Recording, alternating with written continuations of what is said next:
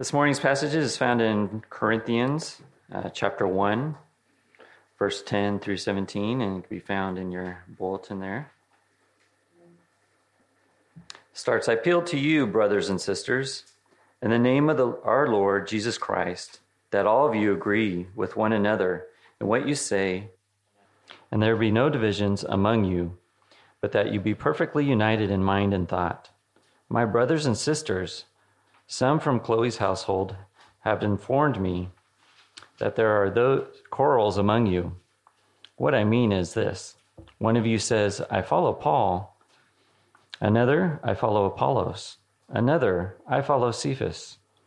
Still another, I follow Christ. Is Christ divided? Was Paul crucified for you?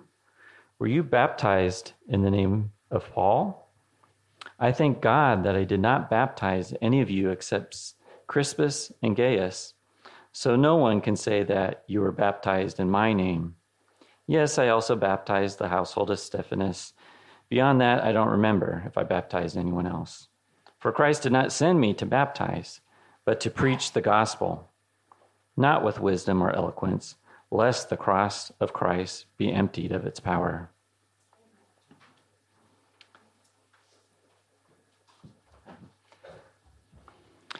Let me pray for Mark. Father, thank you for this passage and for Mark leading us through it today. Pray just for hearing of your word, that it would touch our hearts on this topic of unity and identity in you. Thank you, Lord. In Jesus' name, amen.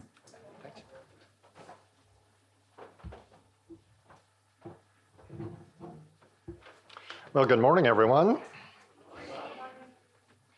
We're excited today because we are beginning a new series. We had a great four Sundays going through the book of Ruth with four different speakers, taking a chapter each.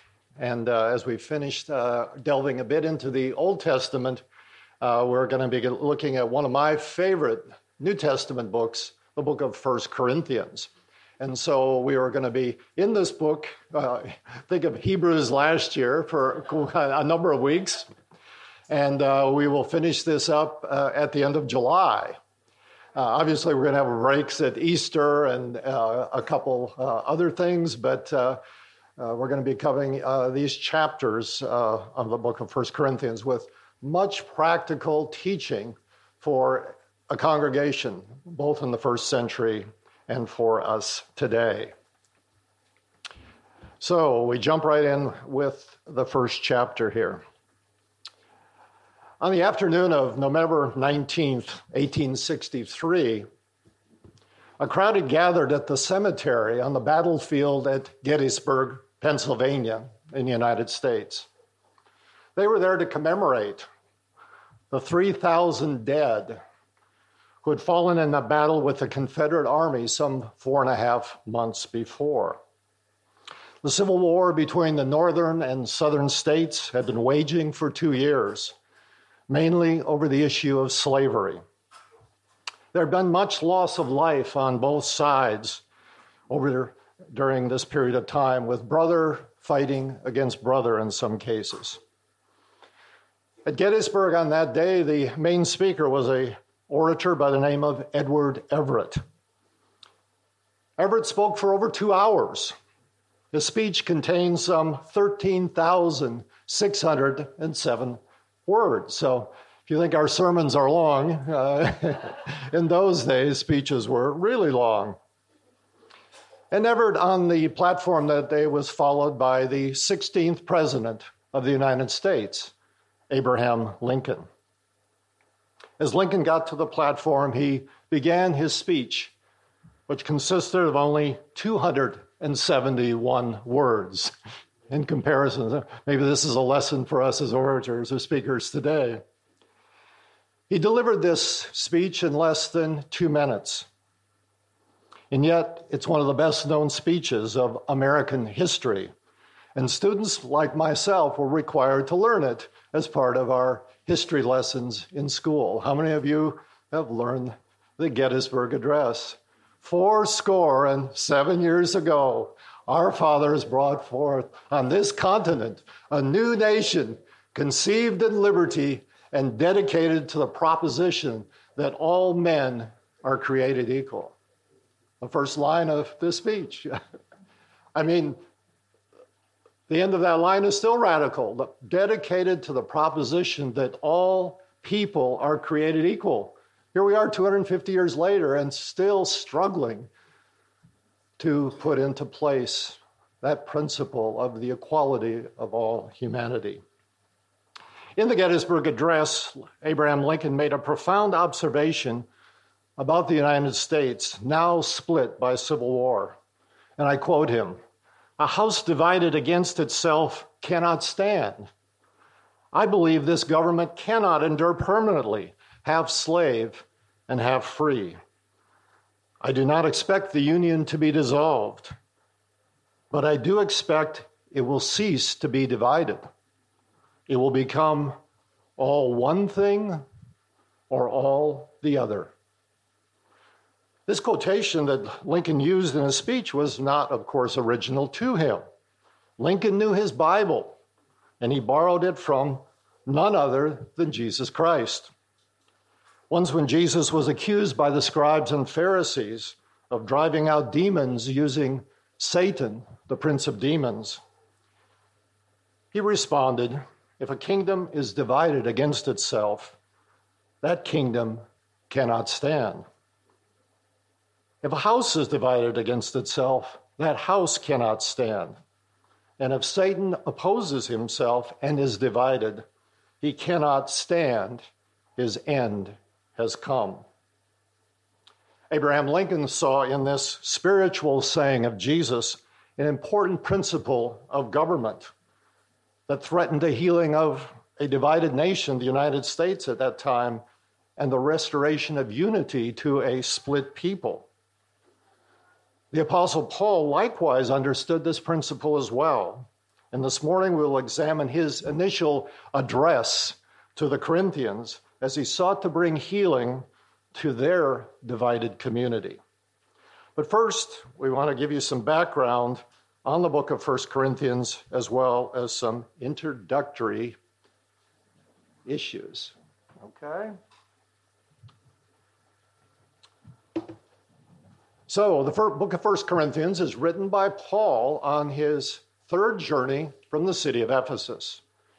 If you remember in Acts 16, Paul is on his way to Ephesus to begin preaching there, but the Holy Spirit diverts him first to Macedonia and later down to the Roman province of Achaia, to Athens and to Corinth. This is a restoration of what Corinth would have looked like in the days of Paul in the mid-first century. Where is Corinth? It's in this peninsula south of mainland Greece called the Peloponnesus. The Peloponnesus here. Here is Ephesus over near Kushadasa in western Turkey. A direct voyage between the two would have taken 4 days in antiquity, a distance of roughly 406 kilometers. And you can see Corinth itself is not on the coast, it's inland there.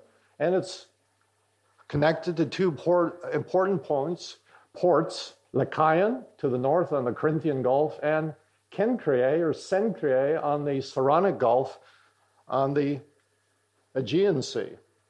We know a very famous woman from this eastern port by the name of Phoebe, who was a deaconess of the church at Cenchreae, here where Paul would have traveled back and forth from this port.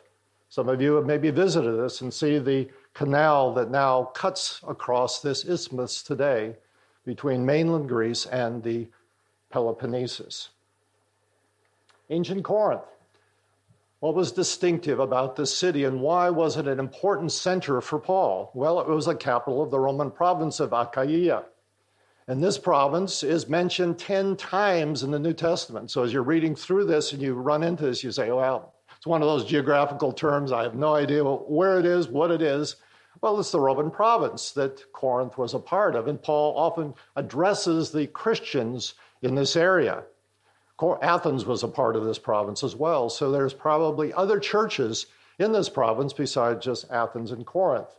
It was a Roman colony founded by Caesar in 44 BC. It had a large population, 75 to 100,000 people.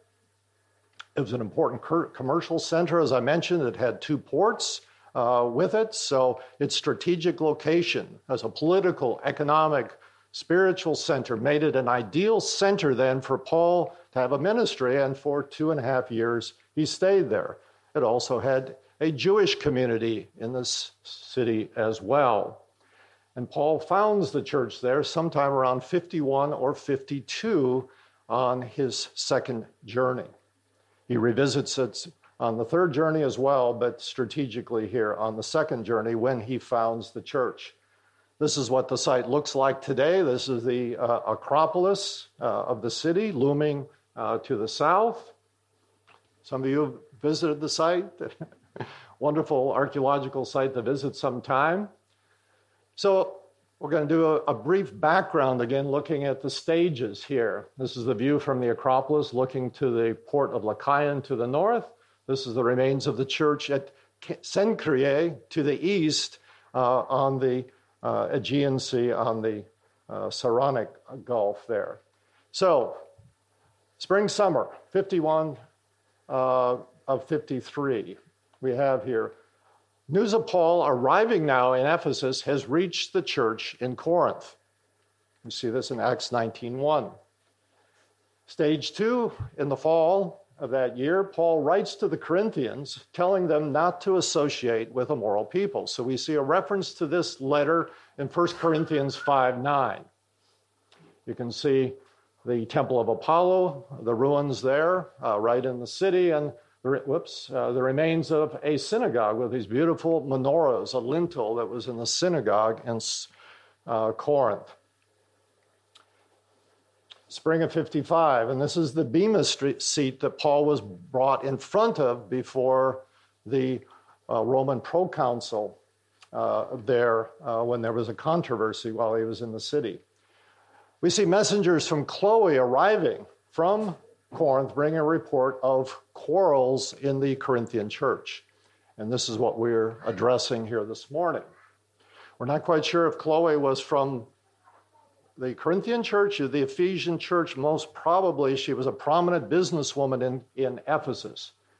Stephanas, Fortunatus, and Achaicus come from Corinth. They're mentioned in 1 Corinthians 16:17 with a letter that asks Paul questions. And later on in the middle of the book, we're going to be dealing with some of these questions. So these are commonly phrased now about. So he's responding to their questions about certain issues. Sosthenes, our brother, and we learn of a Sosthenes in Acts chapter 18 as well, who is beaten in front of this bema by some of the individuals. We're not sure if it's the same individual, was the former synagogue leader, but he is now with Paul in Ephesus, and he is named as the co-author of this letter. And he comes to Ephesus bringing more oral reports, and he's named, as I said, with Paul in the greeting. So this is Sosthenes, spring of 55. Now, Paul writes a second letter to the Corinthians in response to their oral reports of quarrels from Chloe's people, from the letter that's written, and from the report that Sosthenes brings him. So we have these three things then that spur Paul now to eventually write the letter that we'll be studying over the next few weeks. And this is carried to Ephesus by someone named Sosthenes, as we've mentioned. And later on, we see from Ephesus, Paul is sending Timothy and Erastus to Corinth via Macedonia. And this is quite an important inscription that we see in Corinth today.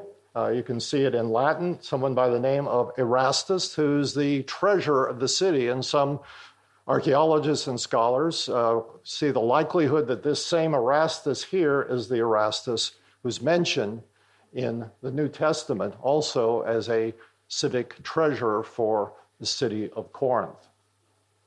So that's our brief background, okay? So now that you know where Corinth is, where it falls into the ministry of Paul, we can proceed with our look at 1 Corinthians chapter 1.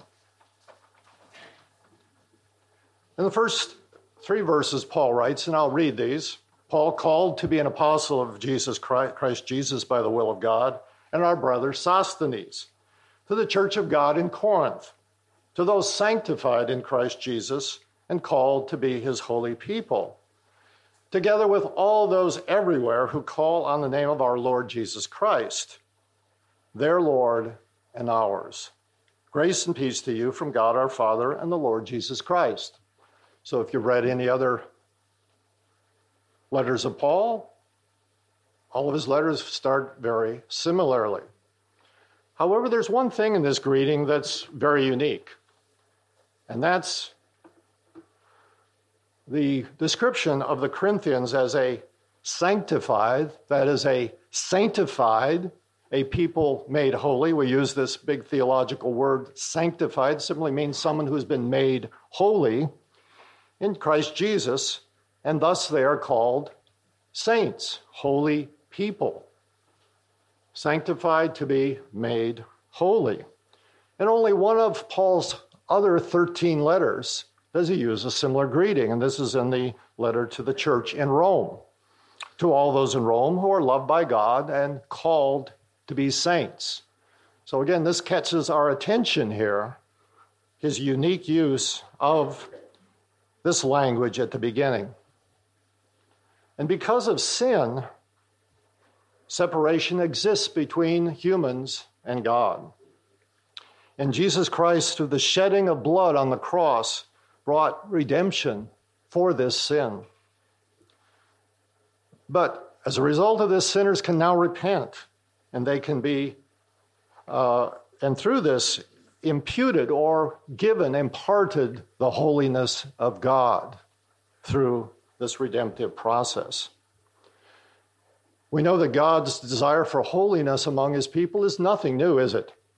It goes clear back with Moses on Mount Sinai over 2,000 years ago. And he tells the people of Israel, you are to be my holy people. Later at a covenant renewal ceremony, God declared in Leviticus chapter 11, I am the Lord who brought you up out of Egypt to be your God. Therefore, be holy, because I am holy. The Old Testament repeatedly emphasizes the holiness of God and his desire that his people resemble him in their moral character. So we see here that God's people are called to be saints, not because of what we do, but of who we are. We are a sanctified people. We've been made holy through the blood of Jesus Christ. Note that Paul says it's not just the Corinthians who have the status of being saints, but all Christians everywhere, then and now. We are all saints. Saint Vic, Saint Di, Saint Dini, Saint NL, Saint Andrew. We can call each other saints because of what Jesus Christ has done for us. One of the great truths of Scripture is we're not only a royal priesthood, but we are a holy people. We are a sainthood as well. Paul's declaration that the Corinthians are called saints here at the letter's opening is quite amazing. And why? Because we're going to learn a little bit later as we go through this book that the behavior of these Corinthians is not exactly saint-like, is it? Okay?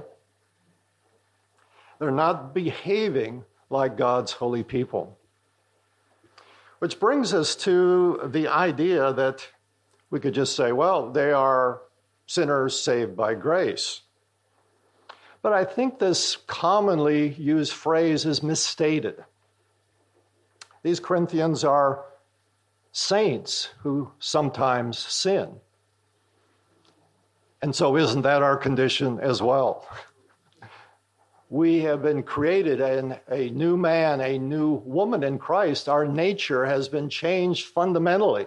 That sin nature has been replaced now by the holiness of God. And so indeed, we are sanctified, we are saints, but yes, we occasionally still sin.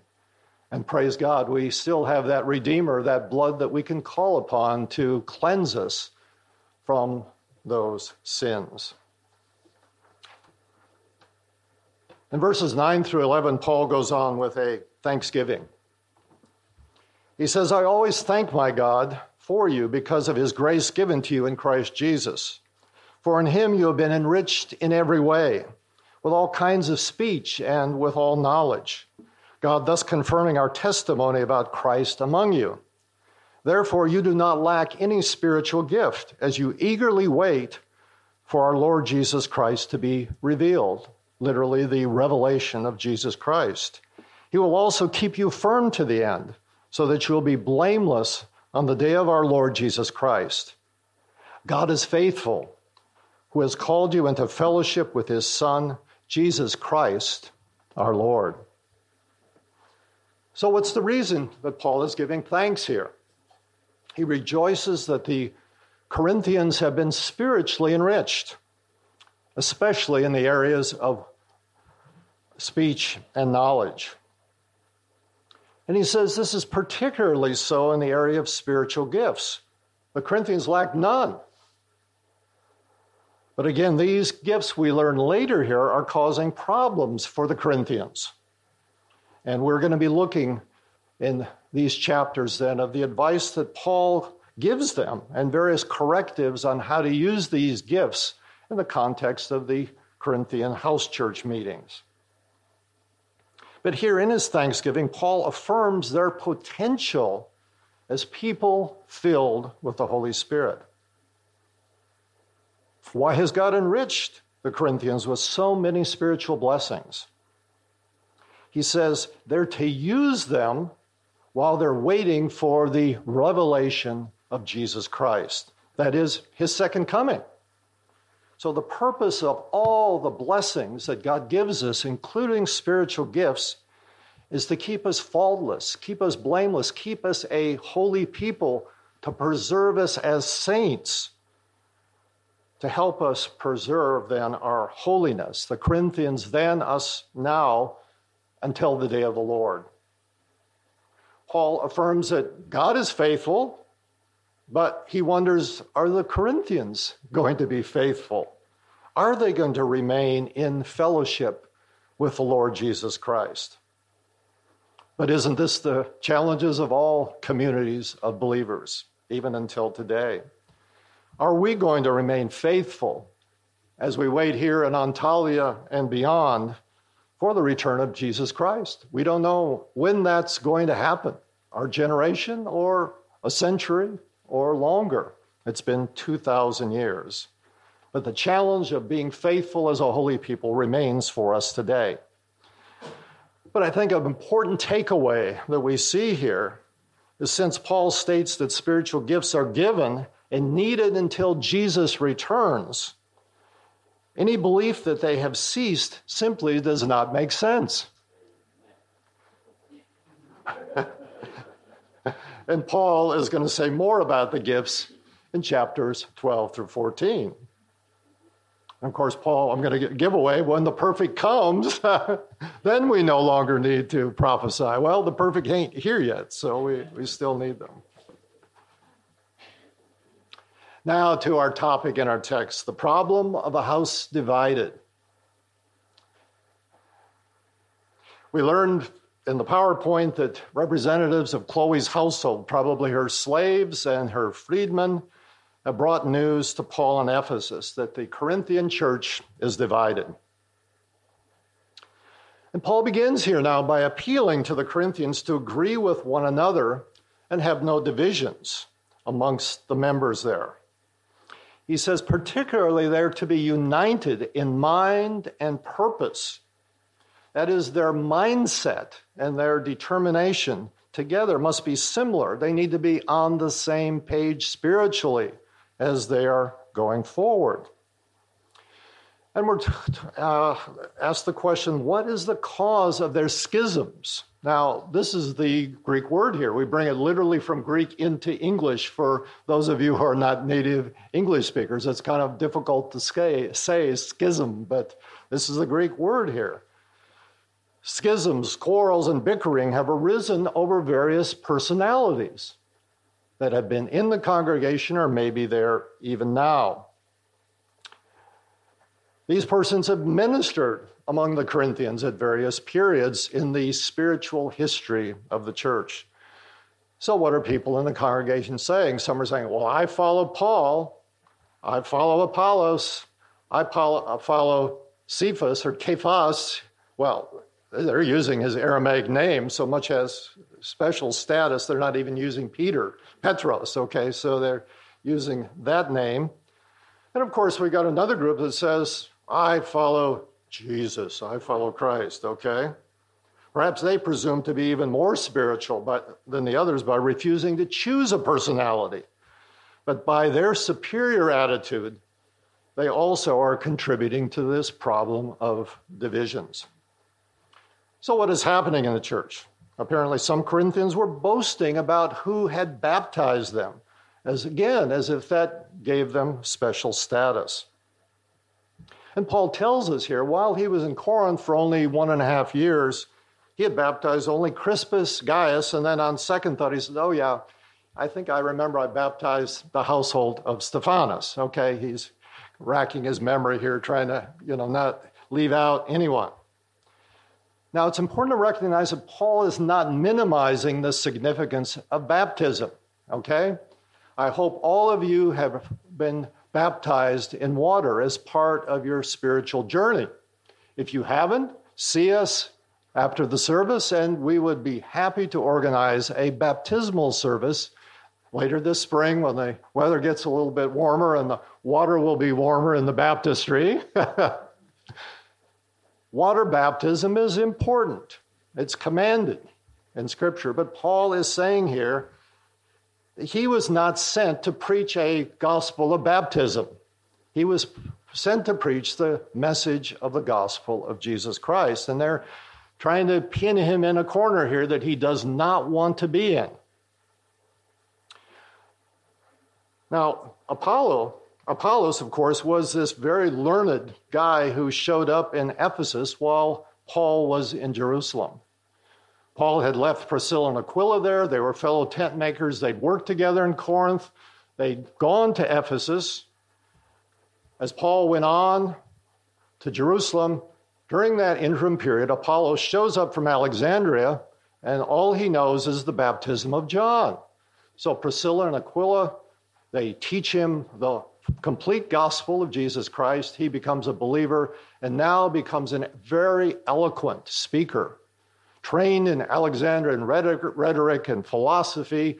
And God is now going to use this for the proclamation of the gospel. And he leaves from Ephesus and goes to Corinth and undoubtedly has quite an important and impressive ministry among the church members there. And we're going to read a little bit later in 1 Corinthians about Paul's perspective of laborers in the field and laborers in the vineyard that both he and Apollos were a part of. Now, we have no idea if Peter ever came to Corinth. Acts doesn't record any of that. Later on, it seems that on his way to Rome, most likely, where he suffered martyrdom, he probably visited the church at Corinth, but we have no record at this time if Peter had ever been there. But of course, he's very well known from the gospel stories as probably the predominant of the 12 disciples as the story of Jesus is told in the church in Corinth. To get their attention now, Paul uses sarcasm with this group of Corinthian believers. He makes his point by saying, was Christ divided? Was Paul the one who was crucified for you? Were the Corinthians baptized in Paul's name? And of course, the answer is no, of course. And he's wanting this resounding response from them. So when expressed this way, the Corinthian divisions begin to look silly, don't they? And Paul uses this exaggerated rhetoric to persuade the church, the Christians there, to abandon the divisions that had sprung up in their midst and to restore the unity in Jesus Christ. Because Paul knew that without this united witness, their witness in Corinth was going to be ineffective.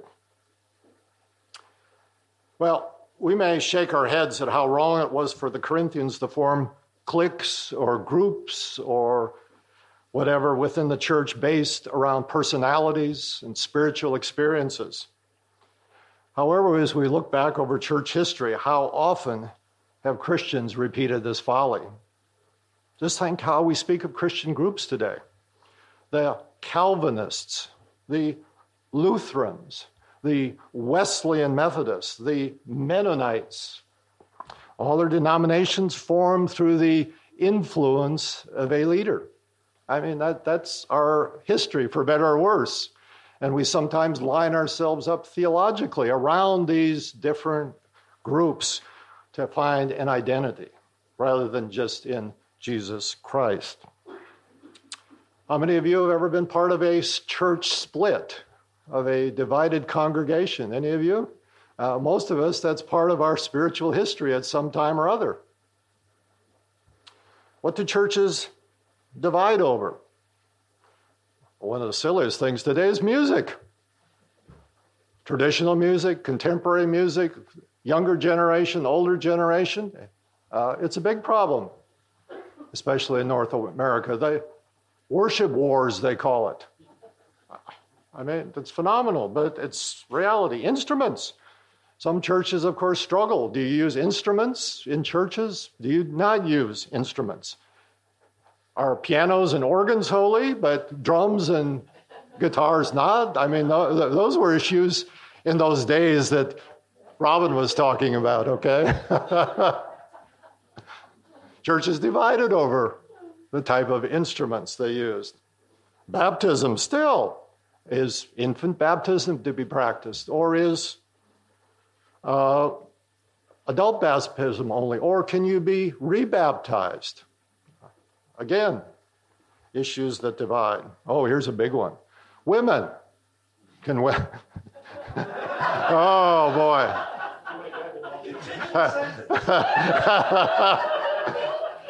Moving right along.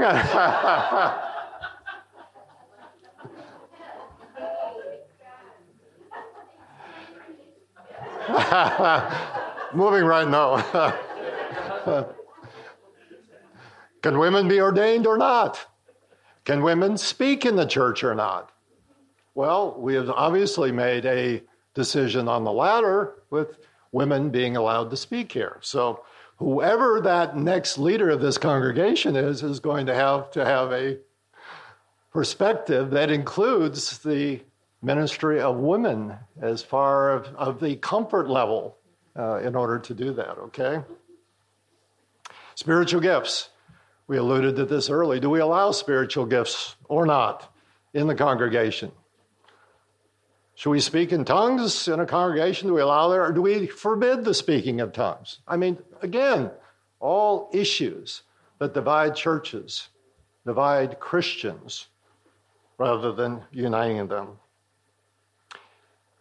What do all these things do? They distract us from fulfilling the Great Commission, preaching the gospel and the cross of Christ with power. And again, this is Paul's point, the point of the house divided. As you all know, SPUC is going through a transition right now. We're in an interim period as the pastor search committee does its work to locate a new pastor, and then for the congregation to call that individual. Over the next several months, there's going to be 10 different speakers behind this lectern right here, each with a different manner of presentation, but their intention is going to be to present God's word to you for your spiritual strengthening, encouragement, and nourishment. Now, as humans, we're bound to have preferences regarding style. Some like Pepsi, some like Coke, Oh. Some don't like either. Okay. We have our personalities. We have our tastes, our styles, our preferences, our colors. What do you wear? You know, what bright colors? You know, we have those kind of things.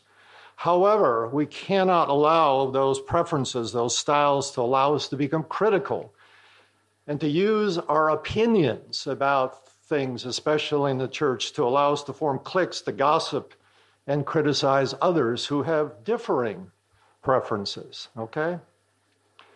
So my plea to you as we go forward is to reject the Corinthian model of division and strive for unity here at St. Paul Union Church.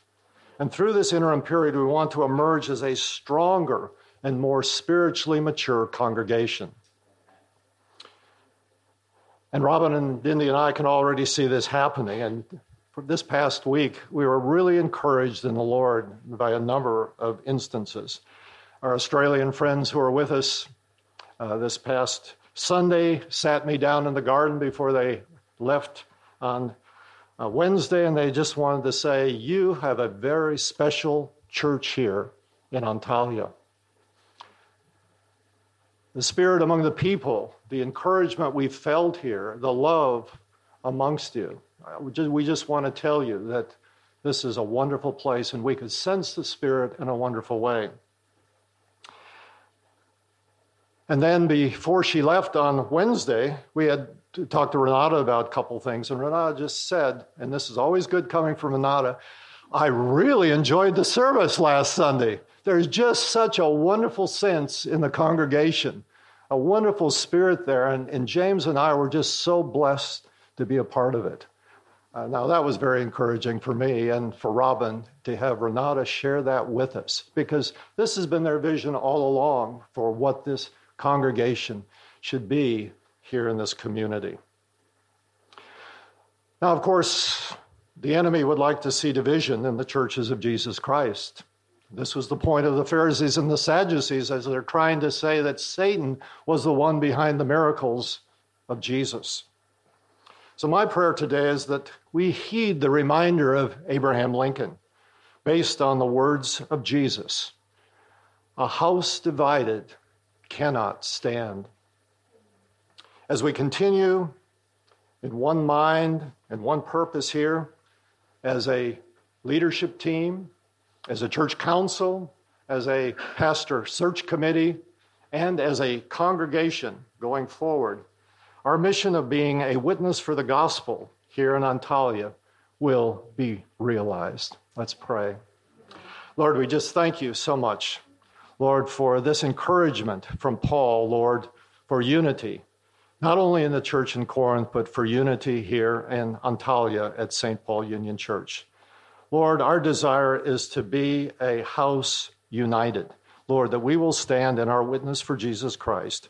We ask this in your name. Amen. God bless. Amen.